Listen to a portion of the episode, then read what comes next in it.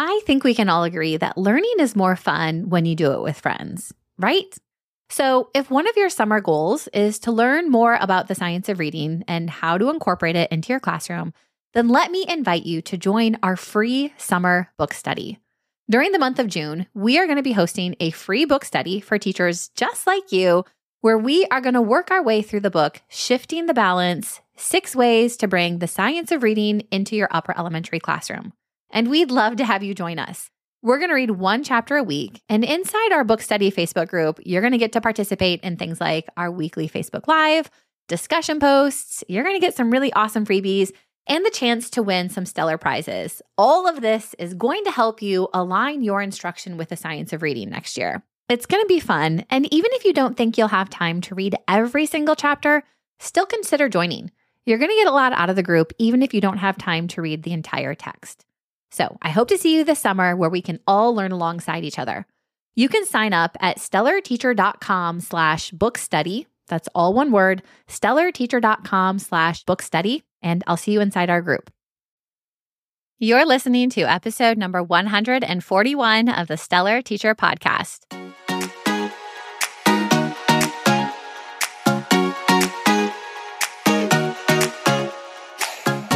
This is our third week of our summer series, which I am calling Small Steps to SOR.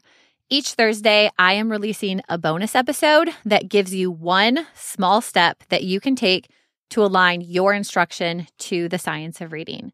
Now, if you are just finding this podcast for the very first time, and this is your very first episode that you are ever listening to, welcome. I am so glad that you are here. But I would encourage you to go back and listen to episode number 85, which is an episode I did last summer called What is the Science of Reading and Why is it Important? And it's a great place to start. And then you can find the first two episodes in our Small Steps series at episode number 137, where I talked all about how important it is to build and activate background knowledge anytime you're reading aloud. And then in last week's episode, which was number 139, we talked about how to practice sentence deconstruction during reading. So let's jump in to today's episode, which is your third small step. And that is to explicitly teach the most common prefixes and suffixes. And before I get into that, let's talk about how this aligns to the science of reading. And this small step can actually help you with a few aspects of the science of reading. And I've said this a bunch, so hopefully it's starting to stick. But we know that the end goal of our reading instruction is to help our students become skilled, confident, and independent readers.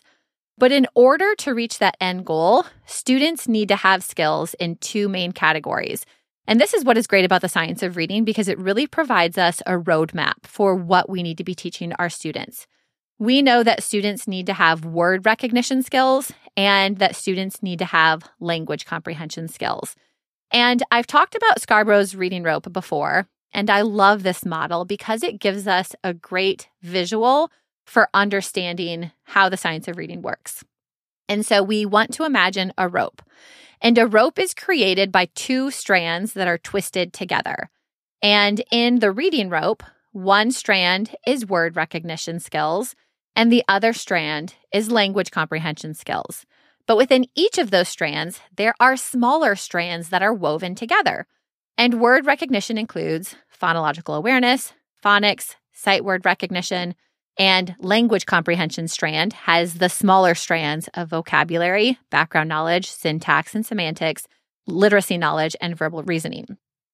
And explicitly teaching the most common prefixes and suffixes can help with word recognition skills because most prefixes and suffixes have predictable sound spelling patterns, which is going to help with phonics.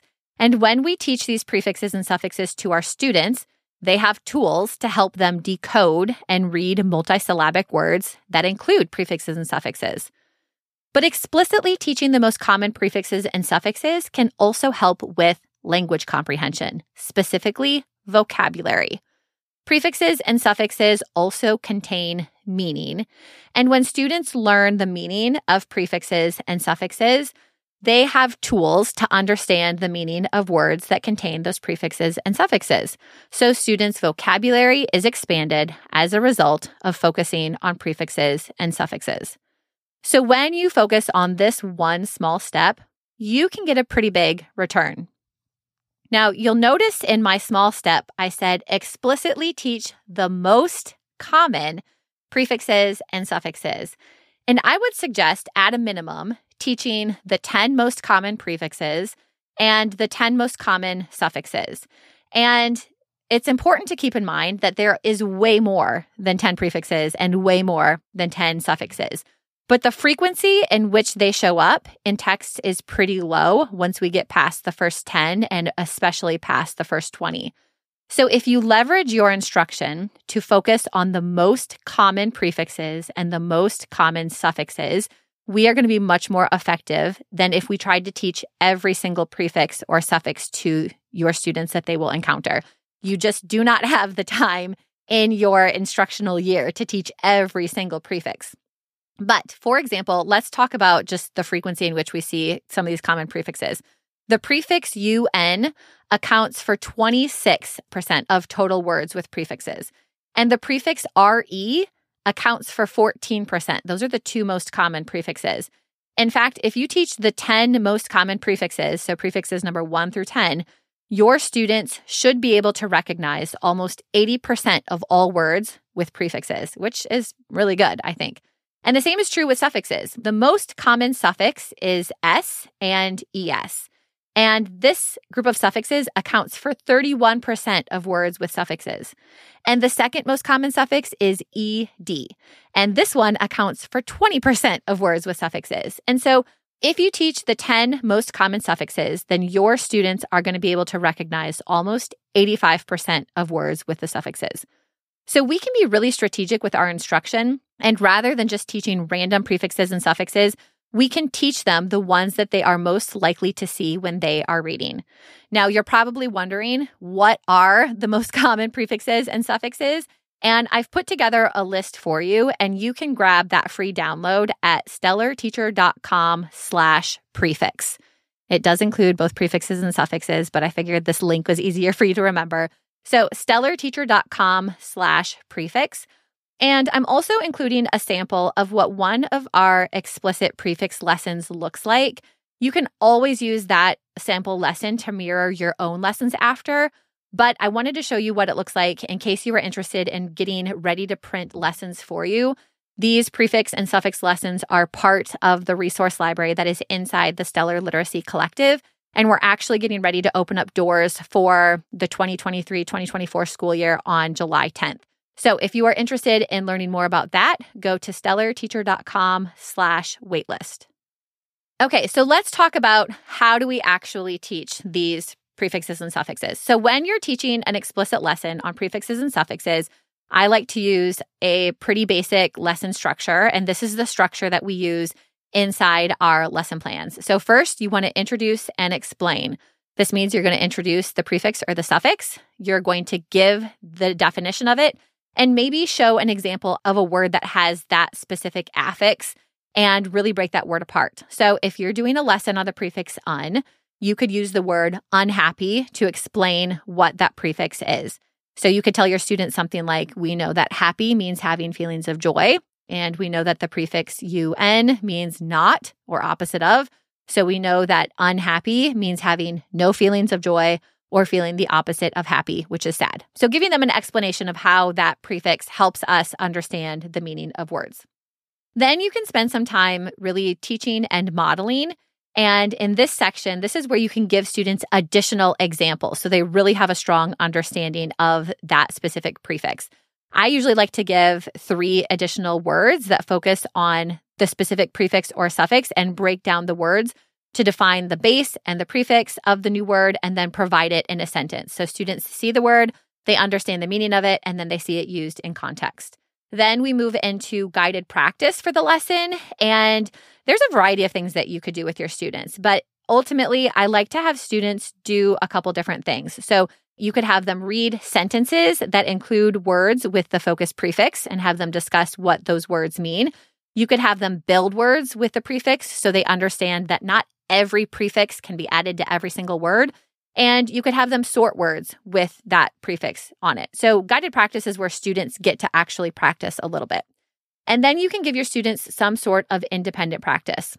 And I think anytime that you are doing practice with word study concepts, it's nice to give students opportunities to practice manipulating and exploring the words with that specific prefix or suffix. So I like to give them the ability to play around with words. Maybe they're going to break words apart or make new words. But then I also want them to read those words in a sentence and I want them to read those words in a paragraph because we don't just want students to understand prefixes and suffixes at the word level. We want them to understand that when they see these words in context, understanding the prefix is going to help with the meaning, which is going to help them understand the sentences that they read and the paragraphs that they read. So word study practice should always be taken to the sentence level and the paragraph level. So, that is a pretty easy basic lesson structure that you can use for your word study lessons when you're introducing prefixes and suffixes. But in addition, there are a couple really specific things that are important to keep in mind when you are introducing the most common prefixes and suffixes to your students. So, with prefixes, there's really three extra things that you want to mention during your lessons. And the first one is to make sure that you are teaching multiple meanings of the prefix if they exist. So many prefixes have more than one meaning, and we want to make sure that students know all possible meanings for words. So, for example, the prefix un means not, but it also means opposite of. And while those are similar meanings, they are different enough that we want students to understand both of them. The prefix inter, inter, means between, but it also means among. So we want to make sure that students know all possible meanings. Another thing we want to teach our students is to pay attention for look-alike prefixes or imposters, is another way to call it. For example, un in uncle is not a prefix. So even though that word begins with the letters un, they don't function as a prefix like they do in the word untie. Same is true in the word pretzel. P R E in pretzel is not a prefix. So even though that word begins with the letters P R E, they don't operate like they do in the word preview. And we want to make sure that students understand that a prefix has to have the spelling, but it also has to have the meaning because we don't want students to get in the habit of just looking for the letters at the beginning of the word and assuming that those letters always have the meaning of the prefix. So teach them to pay attention for lookalikes or prefix imposters. And then we want to teach students to use word parts plus context to understand the meaning. And this is important because, like I mentioned, we don't want students just to rely on looking for the word parts, but we also want to make sure that they're understanding the context of the word. And because prefixes can have multiple meanings, and because words can have imposter prefixes, it's important that we always teach our students to rely on word parts and on context. We just don't want our students to look for the letters UN and assume that it always means not. And we want our students to understand that having knowledge of prefixes is one tool, not the only tool, but it is one tool that they can use to read, write, and figure out the meaning of unfamiliar words. So just reminding them that context is always important. And when you're teaching suffixes, there are really two extra things that you want to make sure your students understand. And the first is that there are two different types of suffixes there are inflectional suffixes and derivational suffixes. And this is something that is super important. And honestly, I did not focus on this enough when I was in the classroom. In fact, I don't even think that I fully understood the difference between these two when I was in the classroom. So I am thrilled that y'all get to have this knowledge to impart to your students because it really does make a difference. So, inflectional suffixes are suffixes that do not change the part of speech of the word. For example, s, es, ed, and ing are all examples of inflectional endings. If you add s to the word dog, you get dogs. And both dog and dogs are nouns. The part of speech did not change. If you add ing to laugh, you get laughing. Both laugh and laughing are verbs. The part of speech did not change. Derivational suffixes, on the other hand, are suffixes that do change the part of speech of the word. So, for example, when you add the suffix ly to a word, it usually changes adjectives into adverbs. Calm is an adjective. When you add ly, you get calmly, which is an adverb. When you add the suffix ness to the word, it usually changes adjectives into nouns. Happy is an adjective. When you add ness, you get happiness, which is a noun. So, understanding the different types of suffixes really helps students understand the meaning of the words, but it also really helps them understand the usage and when to use certain words with suffixes. The second thing you want to make sure your students understand when you're teaching suffixes is the spelling rules that are common with suffixes. Oftentimes, when we add a suffix to a word, it can change the spelling of the root or the base. So, when you're introducing suffixes to your students, be sure to also explain the spelling rules that go along with them when you add that specific suffix. For example, if you're going to add the suffix to a word that ends in Y, you're usually going to drop the Y and replace it with an I. This rule would apply when you're adding the suffix ness, N-E-S-S, to the word happy. This rule would apply when you're adding the suffix er to the word funny to get funnier. This rule would apply when you are adding the suffix est to the word silly and getting silliest. Another example is when students need to drop the e in order to add the suffix. So if a word ends with an e, we usually need to drop it before adding the suffix. We drop the e when we turn hope to hoping. We drop the e when we turn use into usable. And we drop the e when we turn drive into driver. Having knowledge of these spelling rules is going to help students both with recognizing suffixes and the base or root words, but it also really helps them when correctly using the word with suffixes in their own writing so they know how to spell it. So, this is your small step for the week. Explicitly teach the most common prefixes and suffixes, and make sure that you are very thorough in your explanation of them as well. And don't forget, if you want a list of the most common prefixes and suffixes, then you can go to stellarteacher.com slash prefix to grab that list along with a free sample of our word study lessons. And if you love the idea of having your word study lessons all planned and prepped for you this next year, then jump on the waitlist for the Stellar Literacy Collective. Doors open up for the 2023 2024 school year on July 10th, and we would love to have you in that community. So be sure to tune in next Monday for our regular podcast episode and come back next Thursday for another small step to the science of reading. Thanks so much for tuning in to the Stellar Teacher Podcast. If you enjoyed today's episode and are finding value in this podcast, it would mean the world to me if you would follow along and leave a five star positive review. This helps me spread the word to more and more teachers just like you. And don't forget to join me over on Instagram at the Stellar Teacher Company. You can always find the links and resources from this episode in the show notes at stellarteacher.com. I'll see you back here next week.